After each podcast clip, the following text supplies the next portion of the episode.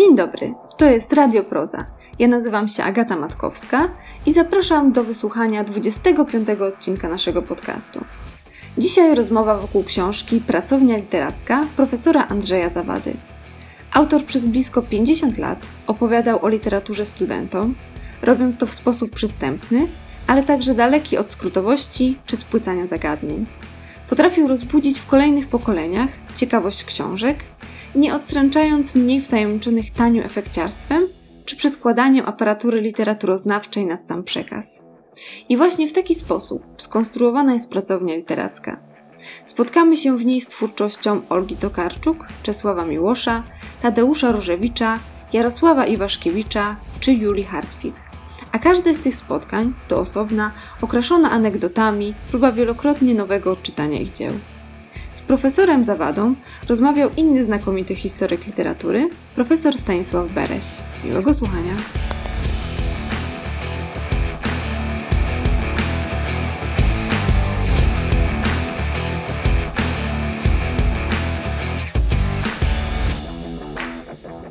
Dzień dobry Państwu, dzień dobry Andrzeju. Nie będę udawał, że się nie znamy, bo znamy się od bardzo wielu lat. E, We Francji to mówią w następujący sposób. Nie do widzów, ale do gościa. E, Mówią w ten sposób. Andrzeju, e, urodziłeś się w Wieluniu. E, Do Wrocławia, to był koniec lat 40., nie będę dokładnie liczył.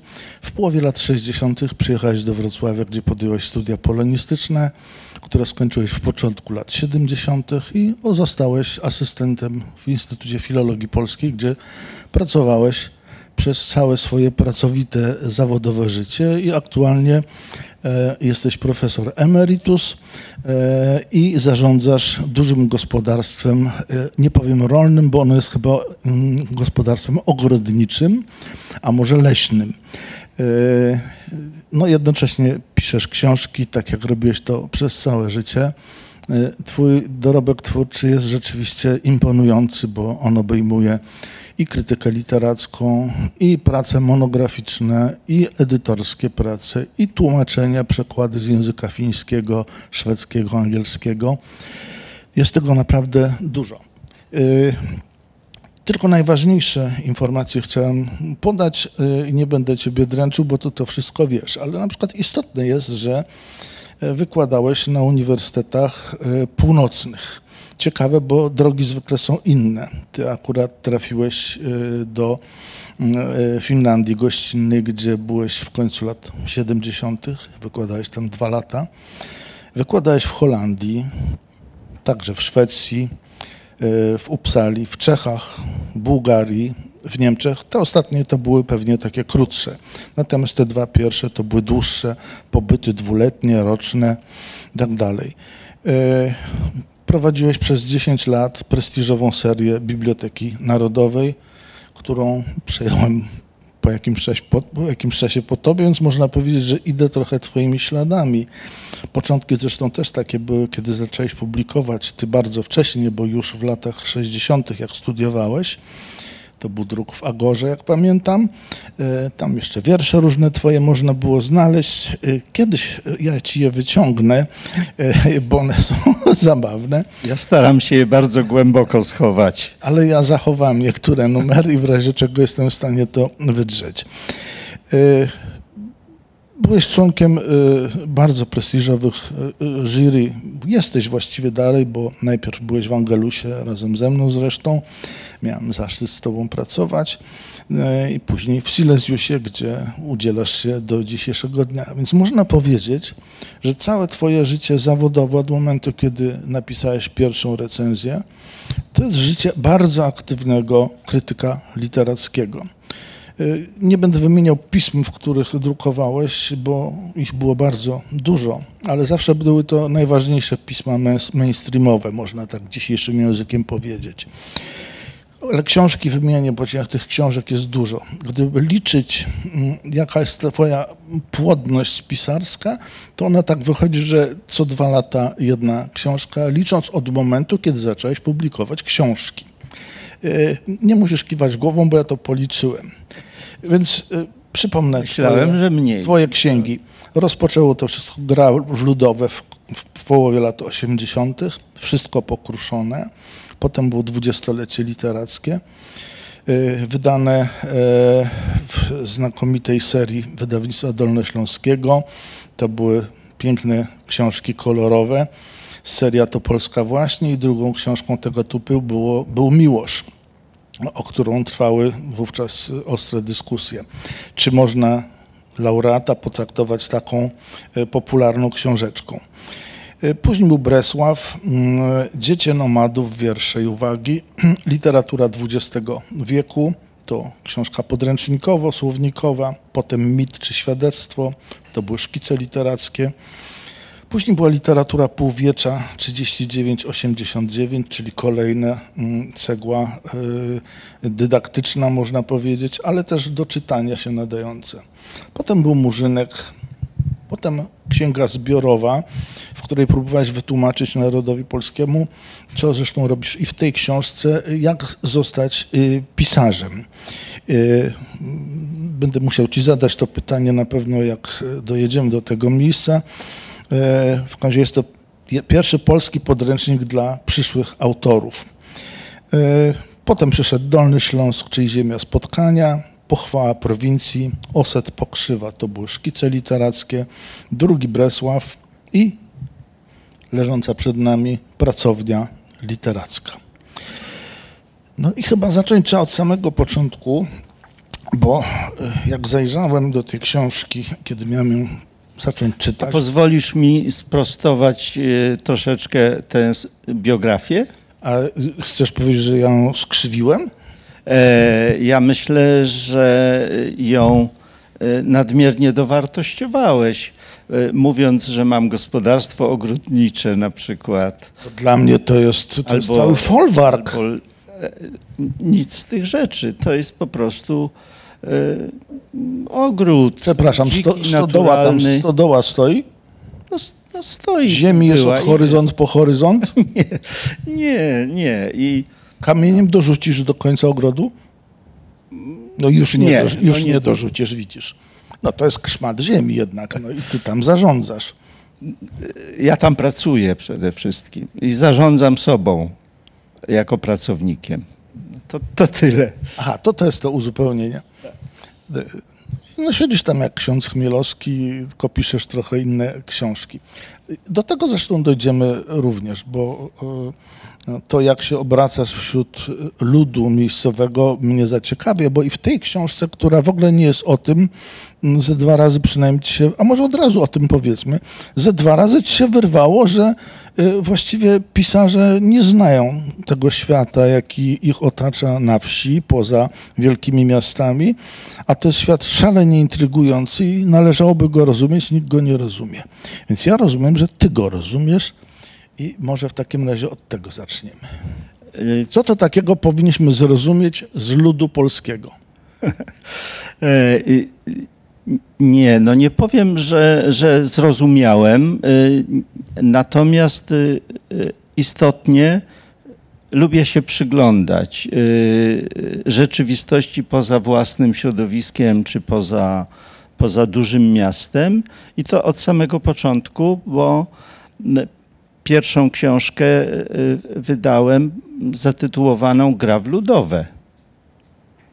Mam ludowe ciągoty, trochę takie y, jak u Wyspiańskiego, że fascynuję się ludem bajecznie kolorowym, a pod spód za się nic nie wdziewam, od razu się lepiej miewam, y, coś takiego.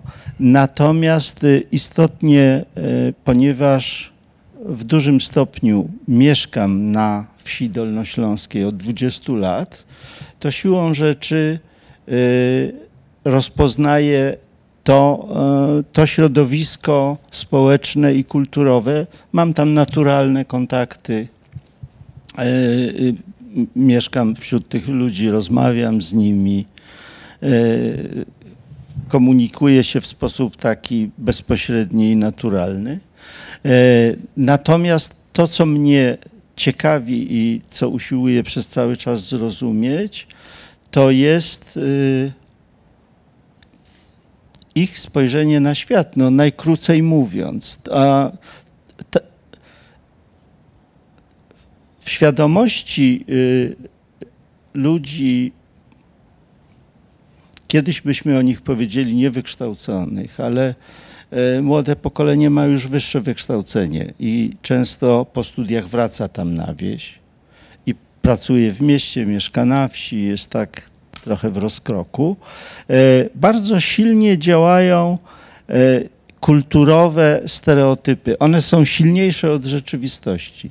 To znaczy pewne kalki poznawcze, które e, wytworzyły się w poprzednich stuleciach, one nadal działają. Ale ja chciałem zauważyć po lekturze tej książki, że również działają stereotypy po drugiej stronie. To znaczy Oczywiście. wyobrażenie ludu. W twojej książce wynika, że jednak lud jest niebezpieczny, groźny, nieobliczalny, a przede wszystkim strasznie niemądry. Używam e, eufemizmu. E, Zresztą mogę zacytować, bo akurat sobie przewróciłem na właściwą stronę i na przykład tutaj mamy wielki tłum ma duszę niewolnika i postępuje jak bydło. Dwa i pół tysiąca lat mija, jak padło to stwierdzenie, nigdy nie było tak aktualne jak Ale to jest dzisiaj. cytat. Tutaj y, oczywiście jest więcej takich cytatów, akurat ten mi się odsłonił sam. Y, Czyli jak mówisz, że y, nie rozumiemy wsi, nie rozumiemy prostego człowieka, mm, to ja rozumiem, że ty go rozumiesz. Prawda? Czyli co myśmy powinni pojąć jako inteligenci siedzący w książkach, ty na pewno jesteś tam dziwakiem w tej wsi, tak? To jest taki od książek. Ja to nawet po sobie wiem, bo czasem przychodzi mój sąsiad i, i, i jak moja córka otwiera drzwi, on mówi, e, że on chciał pożyczyć książkę jakąś od pana literata, a moja córka mówi, ale y, panie Józefie, pan nie czyta takich książek, jak tata tutaj ma. I on jest wtedy dotknięty. A córka mówi, ja naprawdę panu prawdę mówię. No więc ty pewnie też jesteś dziwoną, też pan literat y, na wsi. Mm, No więc przeniknąłeś tę duszę, której jednocześnie się, przypuszczam, trochę boisz, bo nie wracałoby tyle razy w tej książce obawa przed tłumem, przed niewykształconym człowiekiem. To nie jest obawa przed, przed tymi ludźmi, tylko to jest obawa przed y, siłą sprawczą, y, wpływem y, tej, tej części społeczeństwa na decyzje i wybory polityczne. Ponieważ siła tych stereotypów, nawyków i przyzwyczajeń sprowadza się najczęściej do tego, że się ufa jednemu źródłu przekazu i y, jest się przywiązanym do obrazu rzeczywistości utrwalonego, ułatwionego, stereotypowego i y, problem polega na tym, że nie podchodzi się y, krytycznie do informacji, tylko podchodzi się bezkrytycznie. To ja może streszczę w takim razie twoją myśl, której jeszcze nie wypowiedziałeś. Czyli naród polski, ten na prowincji, y, patrzy w telewizory i wierzy w to, co tam mówią, podczas kiedy tam mówią niekoniecznie prawdę. Naród nie podchodzi do tego krytycznie, a zatem żyje ogłupiony propagandą. Czyli to jest twoje rozpoznanie. Nie aż tak prosto, ale podam Ci taki przykład y, y, właśnie z moich doświadczeń ogrodniczych. A on, on pokazuje właśnie postawę poznawczą. Ja nie mówię, że ona dotyczy wszystkich, ale jest dominująca, a w każdym razie jest przekazywana z pokolenia na pokolenie. Y, Mam ogród, którego część jest nieogrodzona ponieważ wokół, w pobliżu jest las, przychodzą tam sarny. I, te sarny mieszkają w tym ogrodzie, e, nawet się rodzą w, w tym ogrodzie. E, I one się żywią też e, krzewami na przykład, które sadzimy w tym ogrodzie. Czyli nieustannie te krzewy są ogryzione, okorowane. I przychodzi do mnie e, e, rolnik, ja z nim rozmawiam, mówię, że sarny znowu zjadły mi e, krzaki, a on mówi, nie panie, One so tutaj ocierają różki. Ale on, ci miejscowi tak do ciebie mówią, panie? Tak. O, panie, tak? No, no nie, pa, No panie. ja, ja no. dobrze po- podejrzewałem, Panie. że ty jesteś tam jako taki rodzaj feudała. Ale nie w panie w sensie dziedzicu, tylko panie. No, dokładnie tak podejrzewałem, że panie Zawada, pa, panie Kowalski i tak dalej. E, one tu sobie ocierają różki. Ale ja mówię, no dobra, ale te, te najmłodsze pędy, gałązki są po prostu uszczyknięte. Nie, one tego nie jedzą, one sobie ocierają różki. Potem przychodzi syn tego starego gospodarza, za jakiś czas z nim rozmawiam, mówię, a tak, sarny tu przychodzą, ocierają różki. I jego wnuczek, który chodzi do szkoły, mówi, a bo, proszę pana, one tu ocierają różki. One co tak naprawdę tam robią? Rozmnażają się?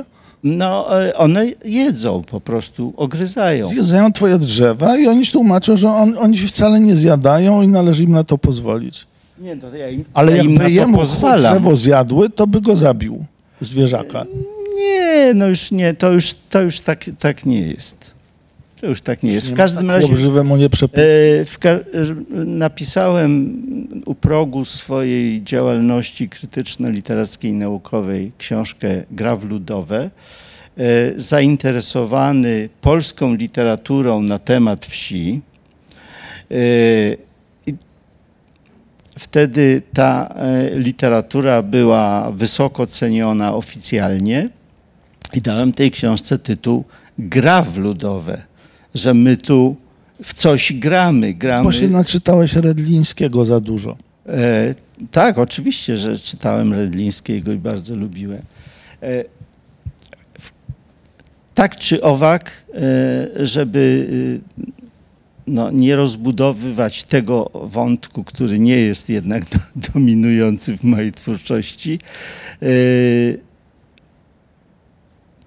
nasze podejście inteligenckie do wsi e, i inteligenckie, e, w uproszczeniu mówiąc, wsi e, i, i wiejskie do inteligentów, to są zderzające się nieustannie stereotypy. Andrzej, to jest takie Natomiast ciekawe taki proces inny jakiś świat. następuje i różnica pomiędzy wsią sprzed 20 lat, do której przyjechałem, a wsią dzisiejszą jest po prostu ogromna. Skok cywilizacyjny jest nieprawdopodobny.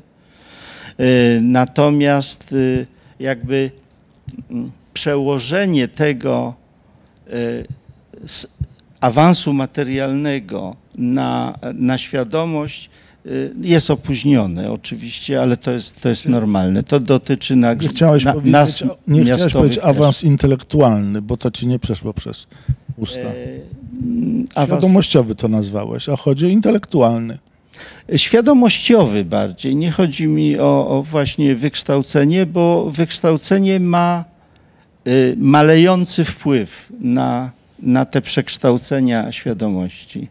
Okej, to jeżeli to jest tak ciekawy świat i cię intryguje od samego początku, chociaż na początku to wyraźnie przez literaturę, ty bardziej ten świat opisywałeś poprzez Kawalca, poprzez Nowaka, przez wspomnianego Redlińskiego, tak? E, Natomiast teraz już dotknąłeś ziemi naprawdę i mieszkasz wśród tych ludzi.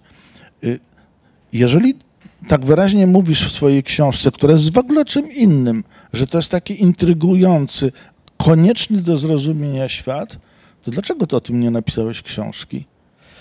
Ech, Bo to jest bardzo trudne, bo do tego trzeba jeszcze mm, e, narzędzi socjologicznych, a nie tylko intuicji. Do tego potrzeba psychologii społecznej, a nie tylko intuicji. Natomiast y, ja myślę, że procesy y, y, polityczne, które są konsekwencją takich właśnie przemian świadomościowych, wynikają również z tego, że y, my jako zawodowi y, inteligenci, zawodowi inteligenci, wykonujący takie no, profesje, nie y, przełamaliśmy własnych poznawczych stereotypów i nie spróbowaliśmy rozpoznać dobrze y, społeczeństwa w jego podstawowej masie po prostu. I w jaki sposób my za to zapłacimy? I już płacimy. Tak. W jaki sposób płacimy? No płacimy y, pewną... Że oni za nas wybierają, to masz na myśli?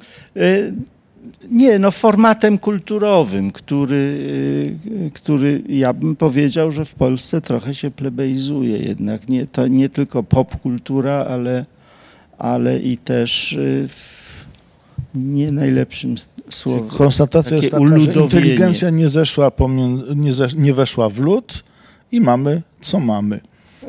A to siedzę, siedzę, przed, siedzę przed autorem, który miał na to 50 lat i mógł wejść. A mu mówi, że tego się nie dało zrobić, bo trzeba mieć badania socjologiczne i Bóg wie jeszcze co. E, To są moje spostrzeżenia jednostkowe, e, czyli subiektywne.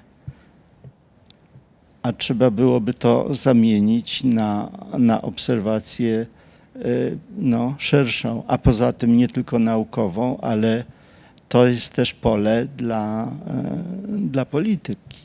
No, ale pisarze zawsze utrudniają, inteligenci utrudniają. Oczywiście, że ja nie sądzę, żeby na przykład autor y, książki o Jakubie Szeli odbywał poważne studia socjologiczne. Napisał z wyobraźni, z serca, z myśli, z, z elementarnej znajomości wsi. No, ta wieś koło ciebie chodzi, to może byś wreszcie napisał jako znany przedstawiciel nurtu wiejskiego.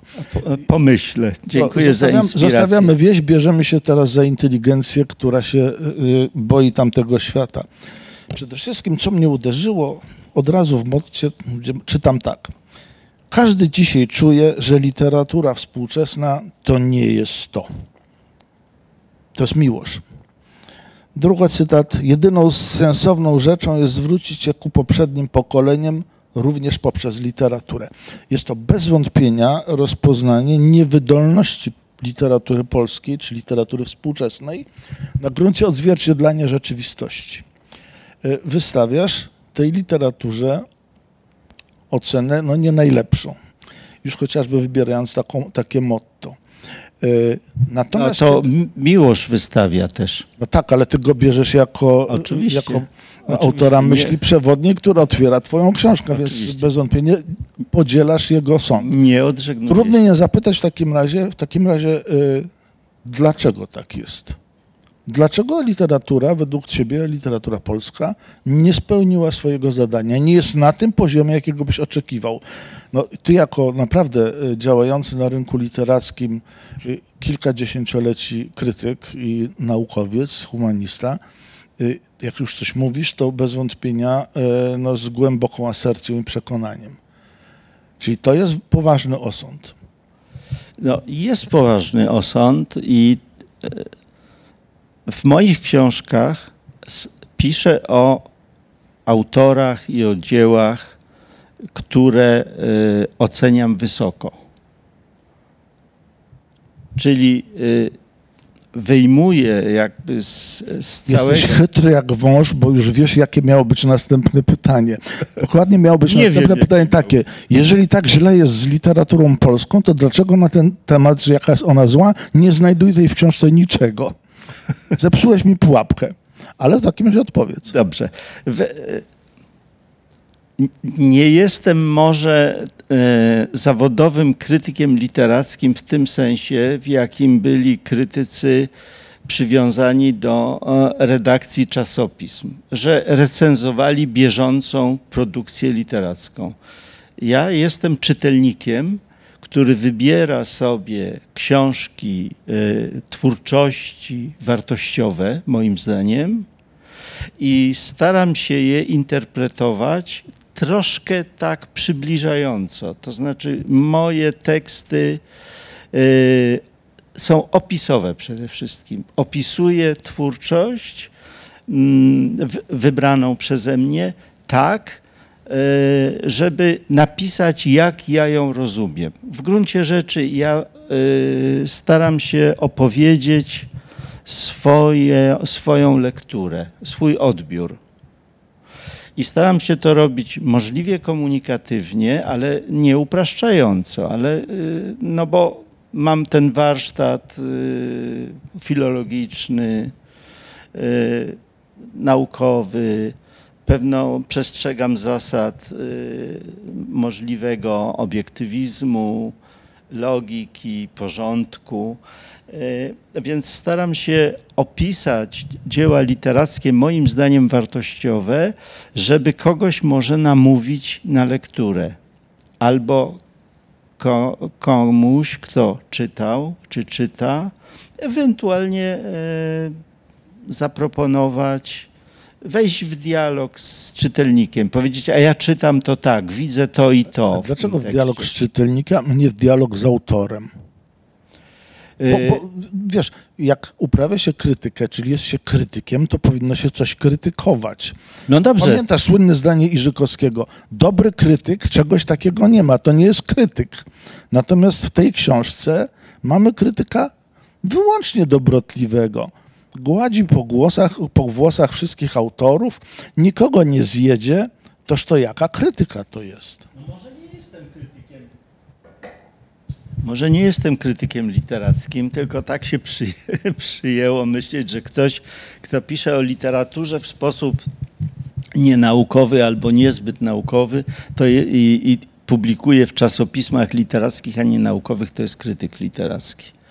E, no więc y, są to teksty wartościujące mimo wszystko, więc y, w tym znaczeniu są krytyczno-literackie, ale są to teksty pisane też z myślą o e, zaproponowaniu czytelnikowi własnego odbioru, własnego oglądu książki, dzieła, tematu, e, problematyki.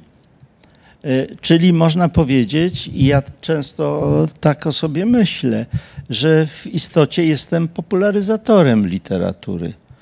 Jeżeli weźmiemy y, właśnie te dwie książki w serii to Polska właśnie, czyli opowieść o dwudziestoleciu międzywojennym, trzy właściwie napisałem takie książki, y, monografię Miłosza, pisaną w czasie, kiedy jeszcze żadnej monografii Miłosza nie było.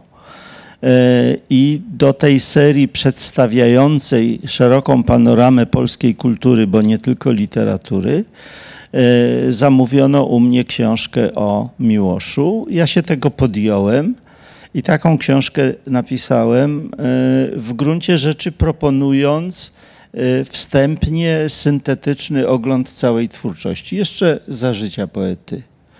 E, Więc e, to była książka w gruncie rzeczy popularyzatorska. Zresztą nakłady świadczyły o tym, że to są książki jakoś tam popularne w Polsce, bo jeżeli dwudziestolecie przekroczyło 50 tysięcy, powiedzmy, a Miłosz się zbliżył y, do 20 tysięcy, no to jak na polskie czytelnictwo, to już był duży nakład. I... No tak, ale nasi słuchacze się i widzowie domyślają tego, no bo skoro masz folwark, to z, z jakichś honorariów to się musiało sfinansować. Więc oczywiście, że z pisania, bo nikt za Folwark. darmo ziemi w Polsce nie daje i to blisko Wrocławia. Ale ja bym chciał Nie wrócić do nazywałbym pół hektara folwarkiem mimo wszystko. Tam jeszcze te sąsiednie ziemie też chyba do ciebie należą, ale już nie będę ci wyglądał. Nie należą, Andrzeju, należą ja jeszcze wracam do tego krytyka. polskiego Jak sięgniemy do słowników czy do encyklopedii literatury, tam będzie napisane Andrzej Zawada, krytyk literacki. Prawda? Ale w świetle definicji, którą ty pokazujesz, czy przedstawiłeś przed chwilą, wynika, że ty nie jesteś krytykiem, tylko ty jesteś laudatorem, bo ty piszesz o autorach, którzy, których cenisz, którzy ci się podobają i ty ich nie krytykujesz, tylko ty ich chwalisz. To znaczy, że ty piszesz laudację, a nie krytykę literacką.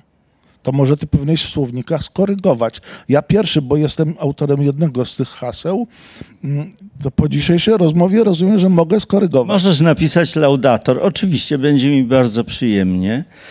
Natomiast y, w, biogramach, które gdzieś tam tu i ówdzie się pojawiają, jest napisane krytyk literacki, historyk literatury, bo jestem historykiem Z literatury. tym się akurat całkiem prawda? zgadzam. E, I y, w gruncie rzeczy, jak piszę o literaturze powojennej, to też już jestem historykiem. Jak piszę o Iwaszkiewiczu, pisałem o Iwaszkiewiczu, o Miłoszu, o Konwickim, oni już wszyscy nie żyją.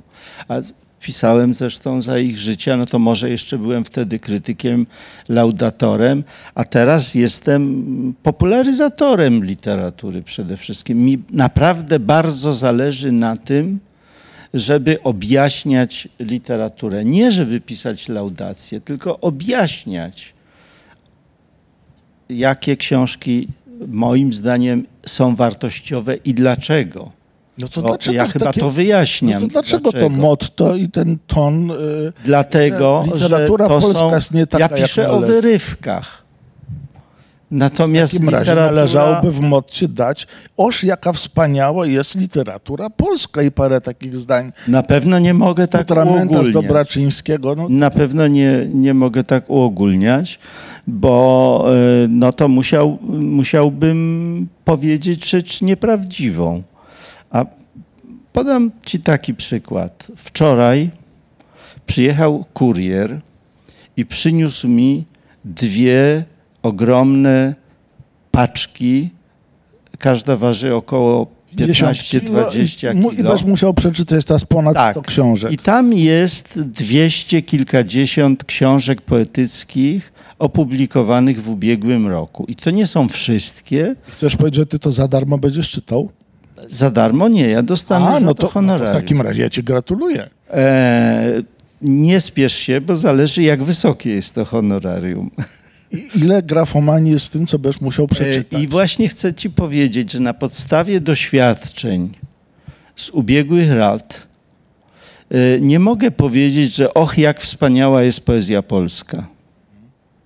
Bo jeśli czytam 250 książek poetyckich napisanych w e, roku 2017, 18, 19 i nominujemy do nagrody książek 7, 8, to są te, które jury wybrało jako stosunkowo najlepsze. A ja sobie jeszcze prowadzę własny ranking. On polega na tym, że z każdej puli y, rocznej wyjmuję i wkładam do swojej biblioteki około 30 tytułów. Czy to są książki niezłe, e, albo które dają nadzieję, albo e, e, zapowiadają, że coś będzie dalej. Czyli to są książki autorów świadomych tego, co robią i wiedzą, że zajmują się literaturą i po co się zajmują i jak się to robi i mają świadomość formy i mają świadomość sensu i treści. Czyli y, no, proporcjonalnie to to jest 30 na 240.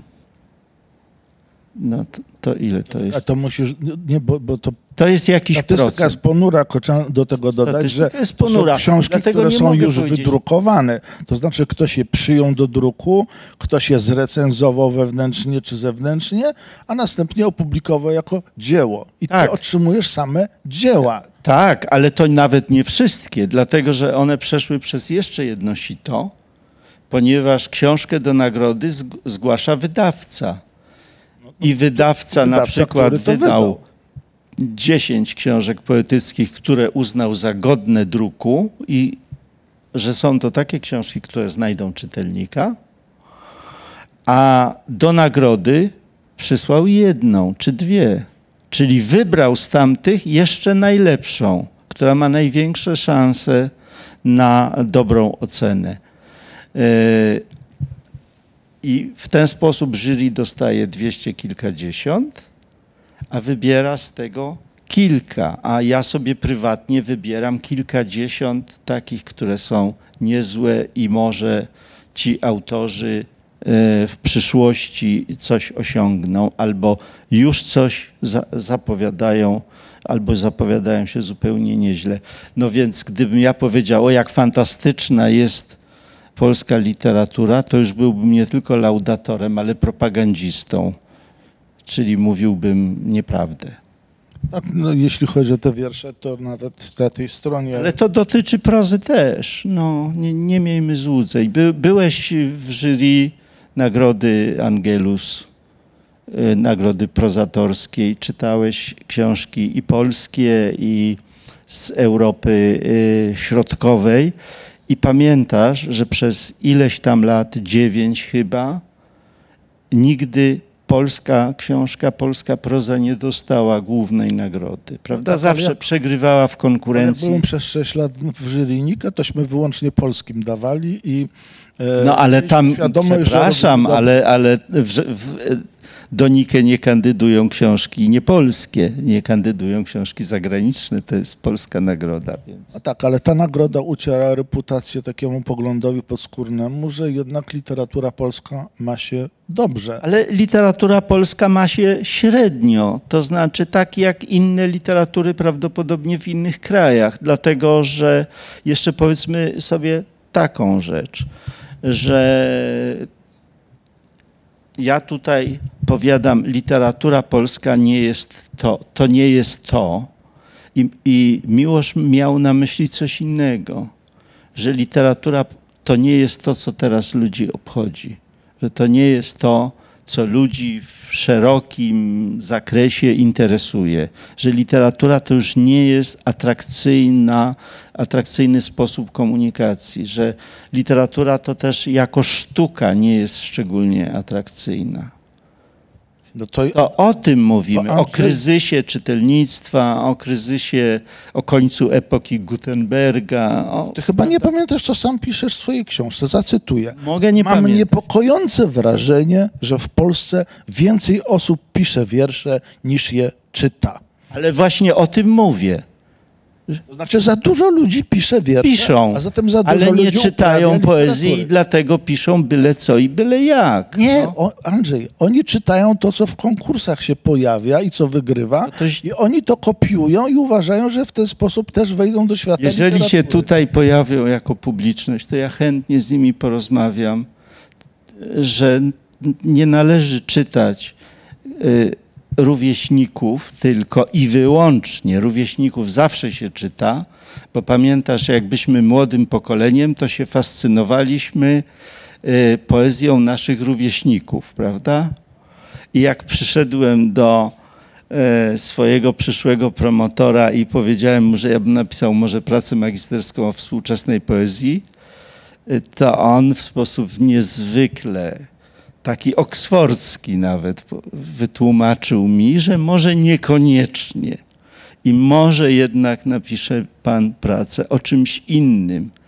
E, I na przykład są bardzo ciekawe obszary poezji dwudziestolecia zupełnie nietknięte, na przykład manifesty futurystów polskich.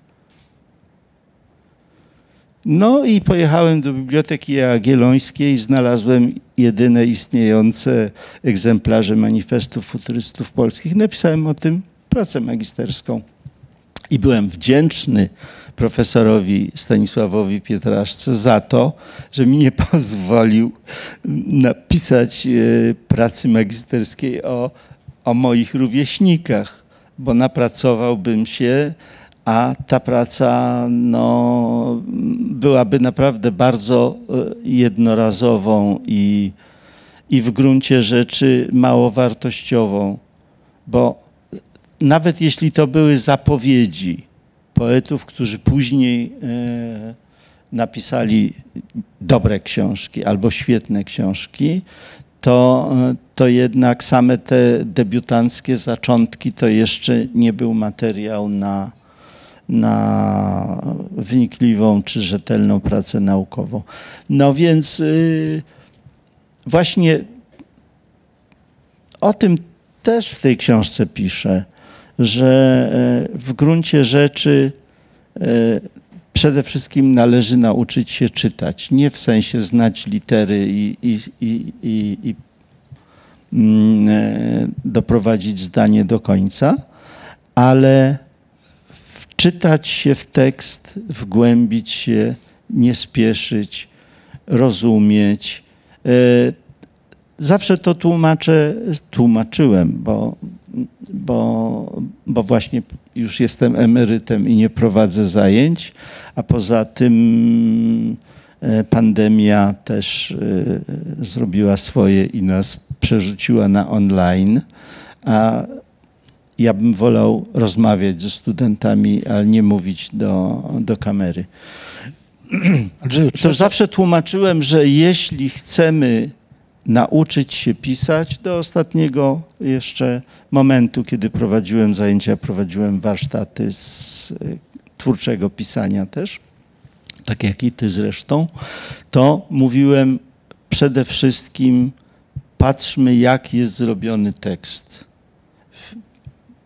Odczytajmy tekst y, dokładnie, z namysłem i każdemu, kto mówi, ale ja współczesnej poezji nie rozumiem, y, zaczynam mówić, naprawdę?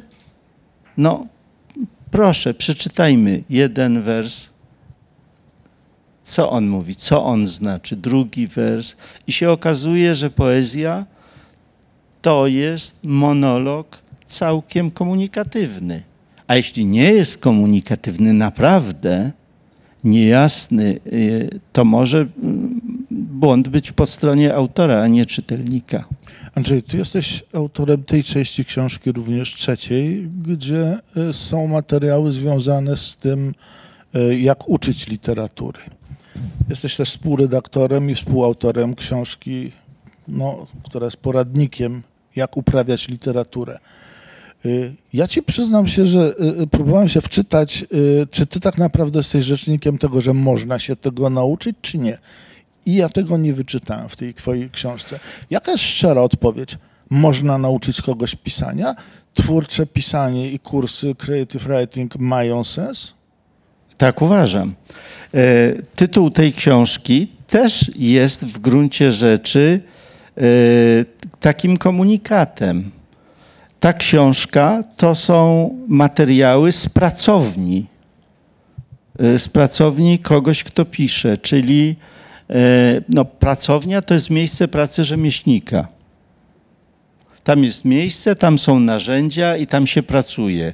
I tam się najpierw jest uczniem, potem czeladnikiem i albo się zostanie mistrzem, albo się nie zostanie mistrzem. Tak, ale pracownia to też jest biblioteka i to jest środkowa część twojej książki. Tak, i to jest biblioteka. I siedzi tam archiwista z rękawkami i żyje w tym Nie, ale tym, i który naprawdę pracuje w bibliotece, to jest czytelnik. On tam właśnie pracuje umysłowo, intelektualnie. Nie, biblioteka, Czyta, stara się jak czytam tę książkę, to jest miejsce, gdzie mieszka pisarz. Pisarz, i- Pisarz mieszka w i swojej i bibliotece domowej. Tak, oczywiście. On jest w swojej pracowni. Tak jak, jak ja mieszkam w swojej pracowni, gdzie mam biurko, gdzie mam fotel do czytania i do robienia notatek.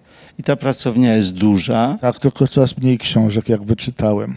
Tak, bo, Bo książek się pozbywasz i bo książki siejesz, się gdzie się redukują. To znaczy trzymam się zasady, jeżeli 20 lat do jakiejś książki nie zajrzałem, to, e, to mm, prawdopodobnie już tego nie zrobię. E, Pesymista. Nie, bo są, bo są też nowe książki, a poza tym ja czytam nie tylko polską literaturę. Literatura jest tak ogromna, że to naprawdę można się Ale załamać. że akurat ten wątek y, y, sprawił mi przykrość. Może dlatego, że robię to samo, co ty. Ja nie jestem w stanie pozbywać się książek. To jest świat, w którym się wychowałem, e, w którym się niemalże urodziłem. Może nie dosłownie, ale bardzo szybko w nim się znalazłem. Pierwsze moje marzenie to jak z klasą poszliśmy do starodruków na piasku, jak zobaczyłem, jaka istnieje potworna, duża ilość książek. I pamiętam swoją pierwszą myśl. Ja bym chciał to wszystko przeczytać. E, No i tak się głupi zabrałem za to. Oczywiście nigdy nie przeczytałem. No, myśmy w tym świecie wzrastali, o nim marzyli. No i co? I teraz nagle ty z tego świata się wyprowadzasz, myśląc głównie o swoich potomkach, którzy będą musieli to wywozić wozem. Ależ dlaczego przecież nie zamieszkać w tym świecie do końca? W każdej chwili jeszcze będziesz w stanie ruszyć ręką i sięgnąć, powąchać tę książkę, No a ty chcesz się tego wyzbywać. Swojego wspaniałego świata, który cię uformował, y, który ma swoją, no wręcz poezję czucia, bycia w nim. Ale ja mam bibliotekę przecież. To nie jest tak, że ja nie mam biblioteki. No, ja, ja ją z tego tylko- samego instytutu, ja ja, wiem, ile na korytarzu się znajduje. Popatrz na mnie. Patrzę, patrzę. Ja ją tylko strzygę. Trzeba chodzić do fryzjera. Ja się lubię strzyc krótko.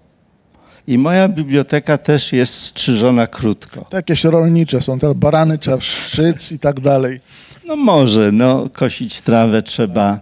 E, w każdym razie e, ja selekcjonuję swoją bibliotekę istotnie. E, być może mam, mam jakieś urojenie, że w ten sposób dojdę do biblioteki arcydzieł, ale jeszcze do tego mi daleko. E, mam e, jeszcze dużo książek. E, Zresztą nie jestem tak brutalny, żeby się e, niektórych pozbyć całkowicie. W związku z czym biblioteka jest w moim domu, część mojej dawniejszej biblioteki jest w domu córki, część jest w mieszkaniu syna. No więc to się też trochę rozparcelowało, ale istotnie e, robię miejsce też na nowe książki, po prostu. A ty, ty rozumiesz? Nie o- dos- dokładam Andrzej, nie wiem, czy ty, ty regału. co- o co mi chodzi. Y, Ty piszesz pięknie i ze wzruszeniem o świecie bibliotek, y, w które uwielbiam wchodziliśmy, biblioteki. wychowywaliśmy się, które chłoniemy, by książki wąchamy, z nimi jesteśmy, dotykamy, prawda? Y, Z ogromną sensualnością i wzruszeniem wręcz opisujesz ten świat. No więc jakaż to przykrość, jak parę stron dalej albo kilkanaście znajduje takie inkwizytorskie, wyrzucić, pozbyć się, e, przyszczyc ten, e, ten ogród, który za bardzo się rozwiósł.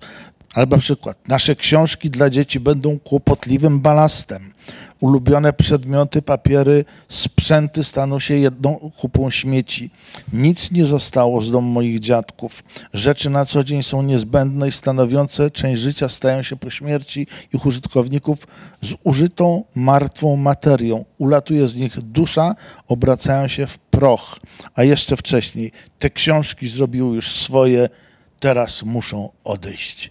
Jezus Maria, to jest jakaś ponura elegia na pożegnanie. Może to jest trochę prowokacja. Poza tym, no to jest trochę też okrucieństwo. Przecież w tym świecie nikt cię nie zmusza do wyrzucania książek. Ale ja ich nie wyrzucam. Tak, tak, ja, je roz, book- ja je rozdaję. Book crossing, tak? Book crossing, tak, tak. oczywiście. Y, Zostawiam przez wiele lat. chciałem porównać do tego, tak jakbyś miał starego psa i oddał go do przytułku. Tam mu będzie lepiej. To tak samo z książką. Znaczy z psami robię inaczej. Właśnie mam psa z przytułku. E, e, Ale to wcale nie oznacza, że bardziej lubię psy niż Czyli książki. książki nie mają duszy i nie można się do Jak nie mają? Oczywiście sk- sk- skoro kawałki duszy są w książkach. Przepraszam, Murzyn zrobił tam są. swoje, Murzyn może odejść, piszesz w tej książce. Ja, nie- ja nie oddaję książek na makulaturę, więc y, być może te książki ktoś inny przeczyta i wychodzę z takiego założenia, że jeśli, tak jak powiedziałem, od 20 lat nie zajrzałem do jakiejś książki, już nie będę jej czytał. Bo jest mnóstwo nowych książek, które chcę przeczytać, albo starych książek, do których chcę wrócić, bo tak też jest, że wracam do książek XIX-wiecznych, do książek z początku XX wieku. Do, są książki, które się czyta kilka razy i za każdy, po przerwie kilkuletniej do nich się wraca. Wyjmujesz je z półki właśnie, bo ich nie wyrzuciłeś, bo, bo miałeś y, jakiś przebłysk świadomości, że one, one, ich się jeszcze nie powinno wyrzucać. Ja wracam do takich książek i czytam je od nowa i czytam je tak, że wydaje mi się, że ja teraz rozumiem je lepiej, inaczej, więcej i zachwycam się nimi bardziej niż poprzednio. I są takie książki.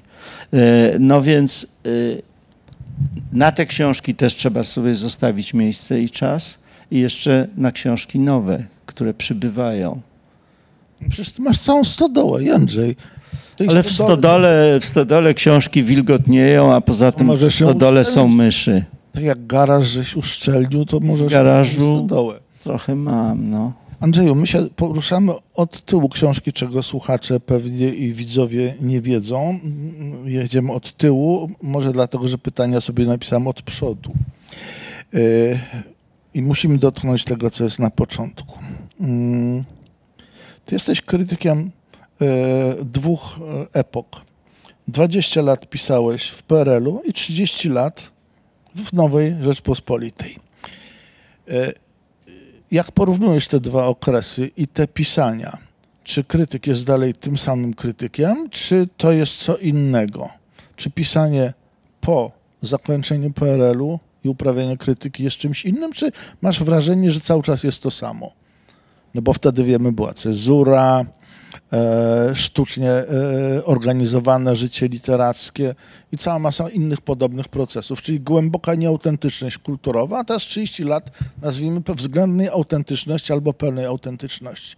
I czym jest krytyk przez te 20 i 30 lat? Jak na to spoglądasz? zasadniczej różnicy w swojej tożsamości nie widzę. Dlatego, że e, jak pierwszy zbiór e, szkiców krytycznych opublikowałem w 1985 roku i dałem mu tytuł Wszystko pokruszone. Czyli wszystko rozwalone. No. E, I to e, dałem mu taki tytuł i on się okazał niestety proroczy y, dla mnie samego, bo główny tekst, wszystko pokruszone, który opisywał literaturę nowej fali i sytuację poezji y, w Polsce na przełomie lat 70. i 80., cenzura tak zmasakrowała, że rzeczywiście z tego tekstu zostały okruchy. Ale nie pisałem ze świadomością, że muszę e, tekst autocenzurować, tylko napisałem tekst taki, jak widziałem i jak chciałem napisać. A on został po prostu brutalnie pocięty, pokawałkowany, nie wiem, 60. Ten tekst, który jest w książce Wszystko pokruszone, to to jest może 60%, a i tak tam, jak y, zajrzałem do tego tekstu dwa czy trzy lata temu, to z tymi diagnozami się nadal zgadzam. Tam pisałem, jakie jest miejsce Miłosza, chociaż y, Miłosza w Polsce nie czytano i cenzura to puściła, ale w ogryskach oczywiście. Jakie jest miejsce Herberta, jakie jest miejsce Różewicza. Bardzo dużo o Nowej Fali, bo ona zaczynała i o jej programie, o tym jak patrzyła na świat, no bo to jest nasze pokolenie i właściwie oni mówili w naszym imieniu.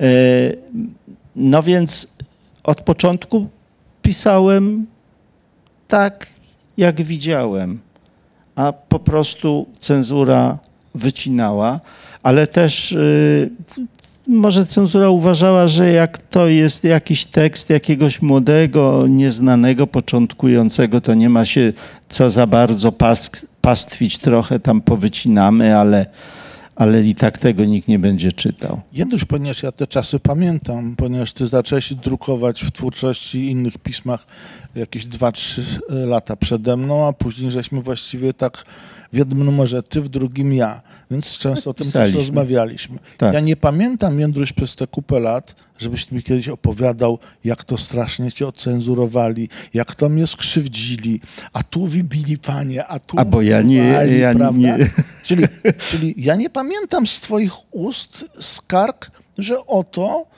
PRL masakruje ci pisanie. Nie, miałeś poczucie, w moim przekonaniu, pewnej wolności, że dajesz radę i nikt cię nie jest w stanie scenzurować.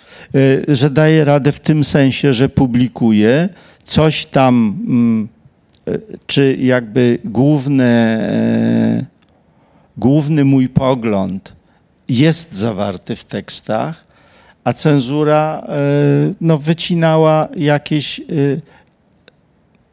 no, robiła to w sposób absolutnie brutalny i niedopuszczalny, że jak napisałeś Barańczak, to ci napisali autor y, korekty twarzy na przykład, prawda? No, na, na tej zasadzie, ale też y, no, musiałaby w gruncie rzeczy zdejmować całe nasze teksty albo duże części. A tak, tak nie było. Czyli chcesz powiedzieć, że y, Chcę powie- no, po proszę. 1989 roku nie pojawił się jakiś taki y, wielki oddech, który zupełnie zmienił twoje pisanie? Czy tak się stało? Y, Przestałem pisać w latach 80., to może tak powiedzmy, że to, co No, pisałem. przestałeś pisać, piszesz cały czas. Nie, nie, nie, nie, nie. Nie, właśnie nie. Uważam lata 80. za stracone e, dla mnie. Literacko, czy krytycznie No literacko. tak, bo 80 to jest stan wojenny. Tak, no bo momencie- przyszedł stan wojenny, y, czasopisma zmasakrowane, właśnie cenzura. Y, Oficja- do oficjalnych czasopism nie chcieliśmy pisać, bo to byłaby kolaboracja.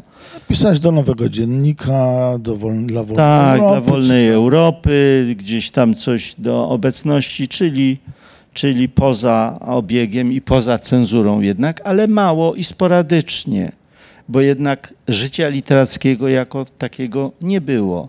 I z lat 80. to ja bym miał garść tekstów takich właśnie krytyczno-literackich. Zrobiłem coś innego, po prostu e, wziąłem się za pisanie książki i napisałem książkę o Iwaszkiewiczu. Pierwszą monografię Iwaszkiewicza. Zresztą nie wszystkim się to podobało, bo wtedy uważano a kolaborant, a PRL-owy i tak dalej, i tak dalej. Ale też uważałem z drugiej strony, że jest to jednak bardzo wartościowa twórczość i, i ważna w polskiej literaturze i ja po prostu przyjrzę jej się i napiszę e, habilitację, znaczy książkę i potem się okazało, że ta książka może być habilitacją, czy, czy... No, więc całkiem tego czasu nie zmarnowałem, ale, mm, ale literacko to był, to był czas zmarnowany jednak. Czyli potem po 89 można było wrócić do swobodnego pisania, e, do takiego, jakie zaczynaliśmy w połowie lat 70. i pisaliśmy tak naprawdę kilka lat tylko do 80 roku. To ile? 4, 5? Ja pytam o te dwa różne okresy, mm, dlatego że w tej książce można wyczytać pewne niepokoje. Na 143 stronie czytam. Państwo znowu zapragnęło być najwybitniejszym poetą polskim, piszesz, robiąc aluzję do Kornhausera. E, No, w tym jest obawa, że e, być może znów państwo zacznie administrować literaturą i być może ona przestanie być literaturą wolną, tak? Ty uważasz, że literaturze polskiej można w ten sposób zaszkodzić, czy uważasz, że ona się w jakiś sposób wybroni? Bo jak wtedy można było i dawaliśmy radę pisać, to będziemy dawali radę my, czyli w sensie wszyscy piszący. Tak?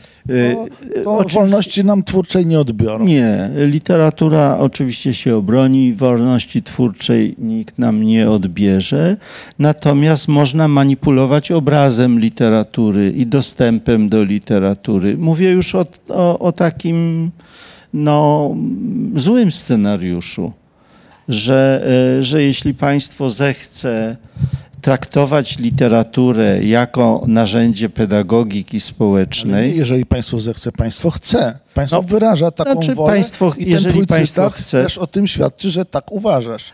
No, to, to jeżeli, ale mówię w sensie takim teoretycznym. Jeżeli jakieś państwo, także nasze, e, chce literaturę traktować jako narzędzie pedagogiki, na przykład manipulując spisem lektur szkolnych, bo tam można umieścić książki, e, które, a, inne, a innych nie umieszczać, teksty, e, które będą służyły wychowaniu obywatelskiemu, patriotycznemu, światopoglądowemu i tak dalej. To w poprzednich ustrojach to e, robiono i w różnych krajach się to robi. To można.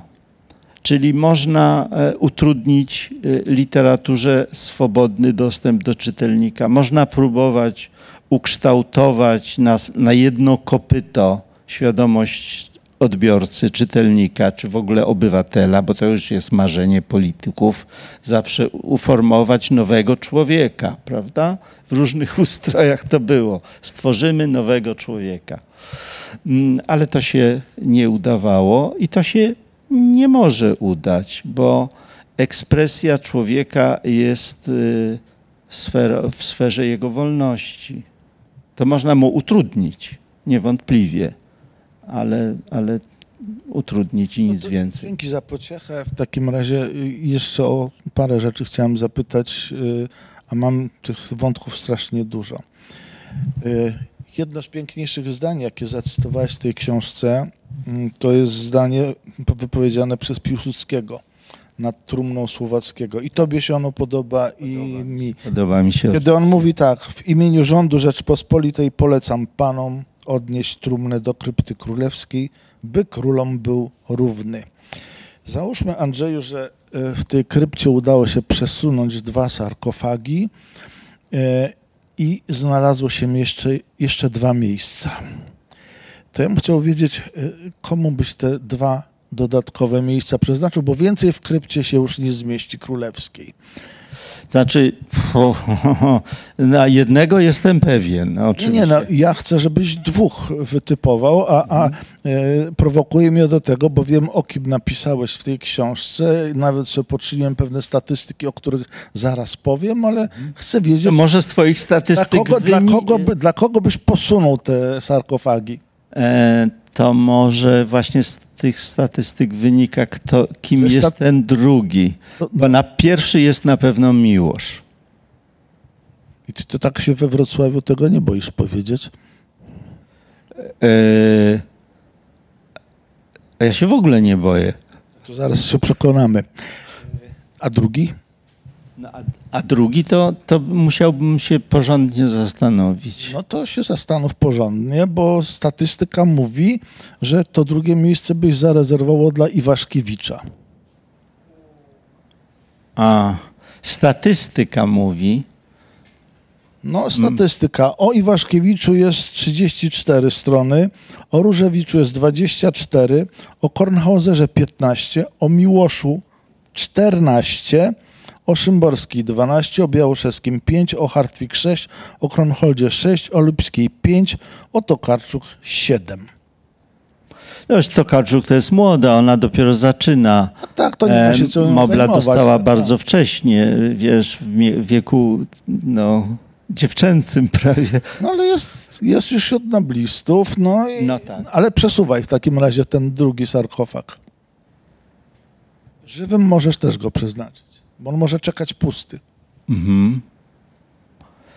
No ja bym się poważnie zastanowił nad Różewiczem jednak. I zarówno... Widzę, że się zastanowił, jak Na- pomyślałeś, że we Wrocławiu rozmawiałem. Nie, nie, nie. Na przykład no, uważam, że, że wiesz, y, poezja Różewicza jest, to dziwnie zabrzmi, ale niedoczytana jeszcze, nie, jakby niezgłębiona. W tym roku się ukażą książki o Różewiczu i być może to zdanie już będzie nieważne, które właśnie powiedziałem. I proza Różewicza jest na pewno moim zdaniem nie tylko niedoczytana, ale wręcz nieznana. E, dramaty Różewicza niestety zostały zapomniane przez teatry, a to jest naprawdę wielkie, wielkie osiągnięcie. To jest teatr, który by absolutnie przemawiał do właśnie młodych ludzi teraz w Polsce przez swój absurd, przez swój, swoje kontrasty, przez prowokacje i przez y, wyraz teatralny, przez wyobraźnię teatralną. E, No, to być może to powinien być Różewicz i nie mówię tego ze względu na, na Wrocław, Bo ja dyplomatycznie, jeśli chodzi o poruszanie się w świecie literackim, jestem bardzo kiepski. No nie no, z tego, że nikomu w tej książce nie przywaliłeś zasadniczo, to należy rozumieć, że jednak jesteś dobrym dyplomatą. No, to zrób sobie listę nieobecnych. No. No ale to być może leni, leniłeś się, a być może będziemy mieli jeszcze 15 innych tomów. no może, ale prawdopodobne to za bardzo nie jest. Andrzeju, a, a y, dlaczego w takim razie nad Różewiczem musiałeś się był zastanowić i dlaczego to drugie miejsce w tej krypcie nie było dla ciebie tak oczywiste? Albo dlaczego uważasz, że Różewicz jest niedoceniony, y, niedoczytany?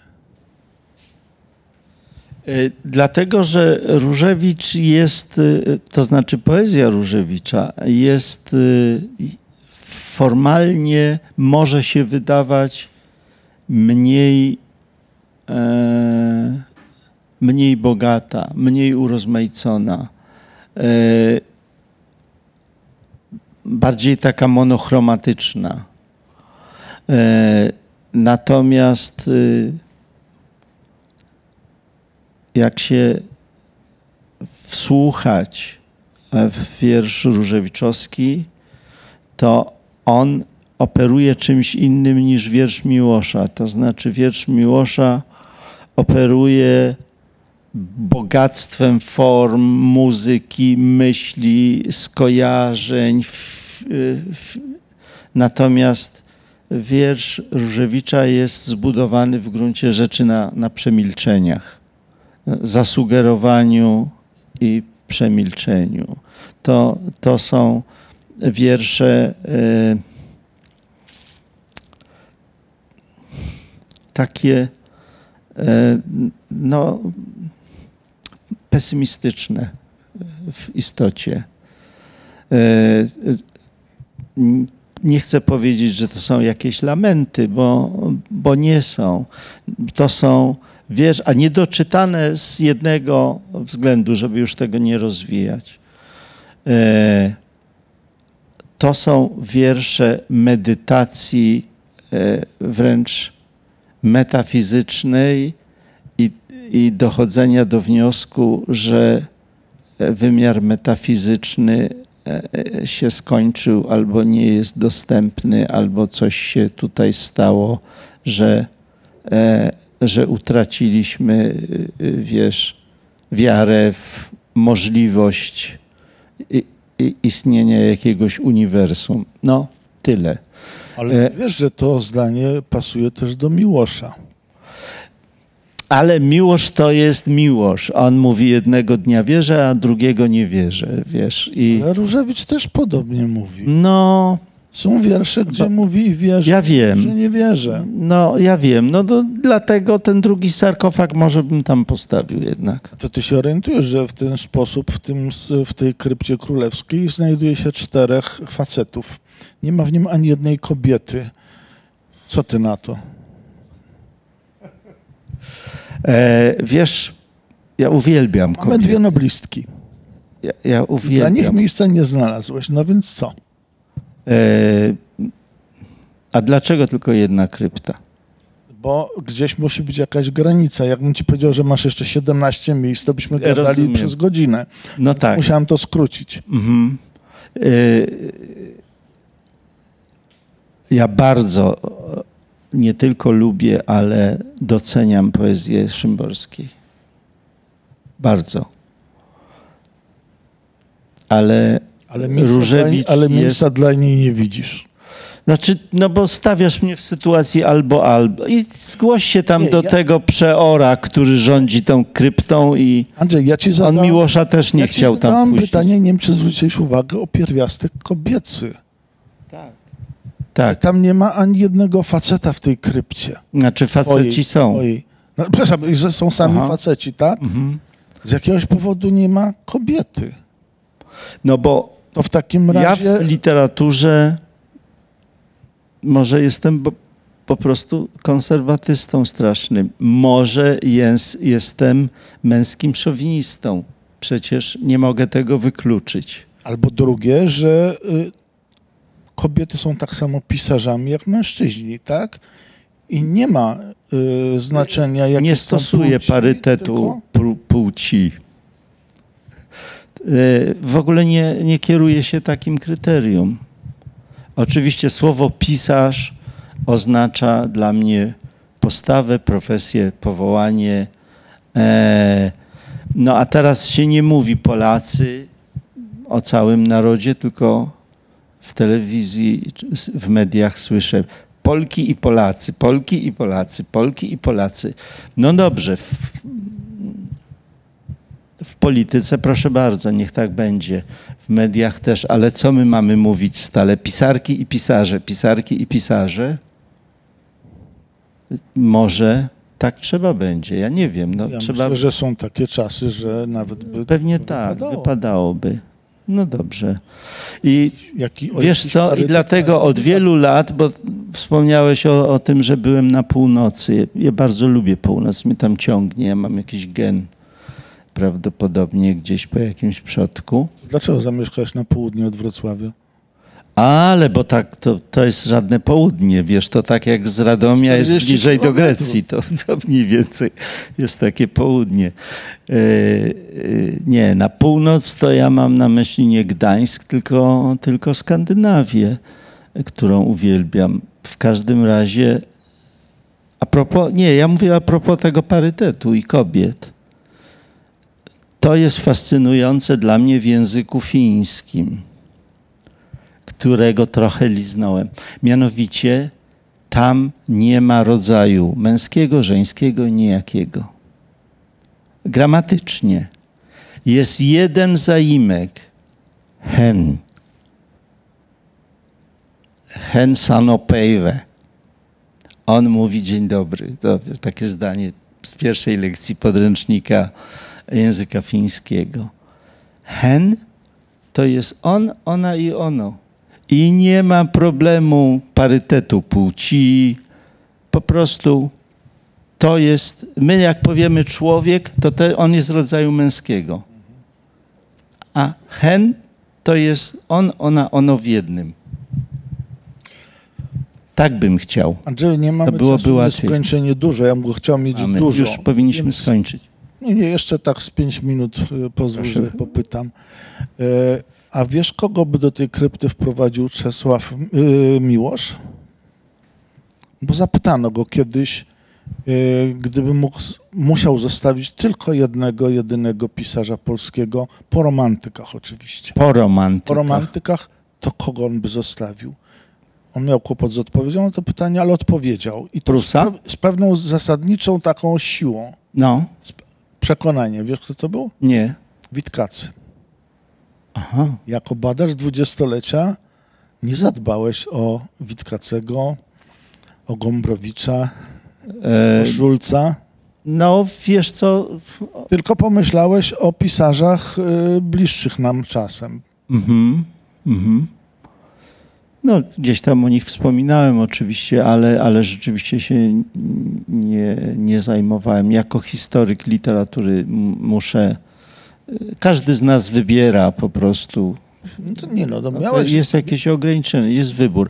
dałem tak. ci kryptę, Ale, ale, ale jak wyszło. No, Andrzeju, nie, nie upomniałeś się o tego, którego powinieneś się był upomnieć, czyli o wspomnianego tu Iwaszkiewicza. Ja na nim chciałem zamknąć rozmowę, ale y, ty się bardzo długo nim zajmowałeś, bo to i twoja habilitacja, i wydania jego utworów. Nawet robiłeś dla y, Iwaszkiewicza y, tomik za jego życia i on ci tę pracę zlecił, co też było pewnie jakimś symbolicznym wydarzeniem, tak? I robiłeś jego tom opowiadań dla BNK i inny tom opowiadań y, poza BNK. Y, można powiedzieć, że bardzo dużo czasu spędziłeś nad Iwaszkiewiczem. A jednocześnie zwróciłem uwagę w tej twojej książce, y, tam gdzie jest na przykład mowa o jego romansie z Błeszyńskim i w Tak. ogóle o tej sferze uczuciowej. mhm. Specjalnie mówię uczuciowej, a nie erotycznej, a nie Jasne. mówię seksualnej. Y, To było coś, co jednak bardzo mocno naznaczyło życie tego pisarza, a co więcej, życie jego bliskich, żony, dzieci, córki, przepraszam. Był to pewien problem. Nie wiem, czy ty pamiętasz, w latach 90. ja napisałem taki szkic dla kultury paryskiej mm, o y, jakby takich wstydliwych rzeczach niedopowiedzianych w związku z Iwaszkiewiczem, prawda? Chodziło i o dzienniki, które wówczas były zagubione, nie wiadomo było, czy nie zostały gdzieś zniszczone, schowane. Chodziło też jakby o sprawę no, tych panów, którzy y, przypuszczalnie część tej spuścizny sobie gdzieś schowali, trzymają, nie wiadomo, co z nią zrobią. Jak, Tak było, Jaki tak jest właściwie było. stosunek do tych panów, którzy tam byli? Błaszyński też był autorem całej serii listów i, i adresatem ogromnej ilości listów. To był bardzo ważny romans w życiu Iwaszkiewicza i bardzo niejednoznaczna sprawa. Z każdego punktu widzenia. Y, I ty piszesz w tej książce, ale to jest sprawa, która mnie nie interesuje. Tym się nie należy w ogóle zajmować. To Znaczy- jeżeli wtedy, kiedy ja to pisałem i zostałem strasznie zgromiony, nawet się dowiedziałem, że zostanę poszczuty psami przez panią Iwaszkiewiczową, tak? A do Muzeum Iwaszkiewiczów w ogóle, żebym się lepiej nie zbliżał, bo mnie odstrzelą, prawda? Wtedy nie był to jeszcze czas, a dziś się dowiaduję, już nie jest ten czas. To kiedy był właściwie ten czas i co z tym światem głębokich i niezwykłych niejednoznacznych uczuć Iwaszkiewicza? Znaczy ten czas... Dlaczego e, nie chciałeś swojej drogi przeciąć z czymś, co się nazywa uczucia? E, Ten, ten czas pewnie jest teraz i kiedy ja pisałem, to być może było na to za wcześnie, ale to nie jest chyba ca- całkowite wytłumaczenie. E, Ten czas jest teraz, ponieważ te listy do Błeszyńskiego wyszły całkiem niedawno, w 2018, a jeśli nie 19, bo wtedy... Ale wiesz, że listy pisałem. Błaszyńskiego do Iwaszkiewicza zniknęły. No zniknęły, I tak. chyba ty wiesz równie dobrze jak ja, co się z nimi stało. No, tak, na, tak na pewno to nie wiem, co się z nimi stało. E, myślisz, że się jeszcze wynurzą? Myślę, że zostały zniszczone. No pewnie zostały zniszczone, e, bo tak się dzieje w, w rodzinach pisarzy. E, no, przykład z dziennikami. Iwaszkiewicz napisał w testamencie e, dzienniki moje można publikować natychmiast po mojej śmierci, a były trzymane przez 20 czy tam mm, ileś lat, więcej nawet chyba niż 20, może 30. Ja zresztą, ale to osobny wątek, bo tam próbowałem przekonywać, żeby je drukować wcześniej, ale byłem nieskuteczny. W każdym razie y, y, rzeczywiście mnie aż tak to nie fascynowało, żebym się w to w, y, zagłębiał. Ale co cię nie fascynowało? To, co się dzieje ze światem uczuć człowieka, Nie, ja który jest wiedziałem. dla ciebie ważnym pisarzem? Wiesz co, nie, po prostu ja, ja wiedziałem też, jak wygląda odbiór w jego rodzinie. No, nie było to jakieś dramatyczne. Znałem e, e, e, pamiętniki e, żony Iwaszkiewicza, jeszcze zanim były publikowane. To dlaczego chcieli mnie szczuć psami? Wiesz co, Każdego- i no bo była taka epoka, że nie chcie, być może rodzina nie chciała, żeby, żeby to nagłaśniać. To pewnie tak, z tego powodu nie zgadzała się na publikację dzienników. E, Natomiast y, sama rodzina to jest, to jest osobny wątek na, na, na, dłuższe, e, na dłuższą opowieść, ale w każdym razie sama rodzina była niezwykle tolerancyjna. Dlatego oni po prostu uważali, że on tak ma i trudno. No i tak ma. On Jest fajny, fajny jest, dobry jest człowiek, dobry mąż, a lubi chłopaków. No, no lubi chłopaków. Ale o tym się nie mówi. Natomiast ty w tej O książce wielokrotnie podnosisz kwestię wstydliwości i braku odwagi literatury polskiej. Że polscy diaryści, polscy krytycy, polscy literaturoznawcy są jacyś wstydliwi, boją się zajrzeć tam, gdzie zajrzeć należy, a są pisarze na świecie, ty ich chętnie cytujesz, którzy uważają, że można złamać tabu, tabu obyczajowe. Ale sam tego też nie chciałeś robić. No, trudno, nie będę robił czegoś wbrew mojej osobowości. Znaczy ona cię więzi. Nie, nie, ja ją bardzo akceptuję. Po prostu lubię umiar pod każdym względem. E, I, i, i, i co jeszcze? No, biorę pod uwagę także e, społeczny e, nie tyle odbiór, ile społeczne losy takich, y, takich ujawniania takich wątków, że to się staje plotką, sensacją, uproszczeniem, że y, wiesz, że y, obiektem hejtu jakiegoś, nienawiści, wiesz. No, jeszcze brakuje, żeby pisać, że Iwaszkiewicz to LGBT, no. No, a co w tym byłoby złego? E, mówię, pisać w, z nienawiścią, z niechęcią, y, wiesz, no, No tak, żeby nie sprowadzać na, na ale- ten poziom. Andrzej, ale skoro o tym nie będziemy mówili, no to, no to będzie ciągle właśnie ten brak odwagi, Ale teraz, się to robi, ponieważ ukazują się no te dobrze, listy. się, No, Andrzej, się robi. Nie, bo ja się Pracujesz w Iwaszkiewiczem... tej twórczości całe dziesiątki Nie, lat. ale Iwaszkiewiczem się już nie zajmuję, e, ponieważ to już mnie przestało interesować. Czyli przedtem było za wcześnie, a teraz jest za późno. No, czasem w życiu tak bywa. Andrzeju, bo y, czas nie jest nieskończony. Nie jest. Ten Iwaszkiewicz jest istotny, bo y, i w tej książce poświęciłeś mu najwięcej spośród autorów uwagi i w twojej twórczości autorskiej, krytyczno-literackiej, naukowej on też zajmuje ważne miejsce. Natomiast my ciągle dysku, dyskutujemy o tym pisarzu y, i człowieku jako o kimś, kto jest bardzo niejednoznaczny i nie wiadomo, czy mu się ten pomnik należy. Ty mu ten pomnik wystawiasz. E, Ja wystawiam ten pomnik jego prozie. Jego prozie, po prostu, y, a konkretnie opowiadaniom, które uważam za po prostu mistrzowskie i ten rodzaj prozy, którego w polskiej literaturze jest mało. Czyli co w niej takiego, co w nich takiego jest, czego nie ma literatura polska? Znaczy ma, ale mało. Umiejętność opowiadania o zwykłym, codziennym życiu, tak, żeby była, był tam jednak, e, żeby tam była głębia losu uniwersalnego. No i Waszkiewiczowi się to udało.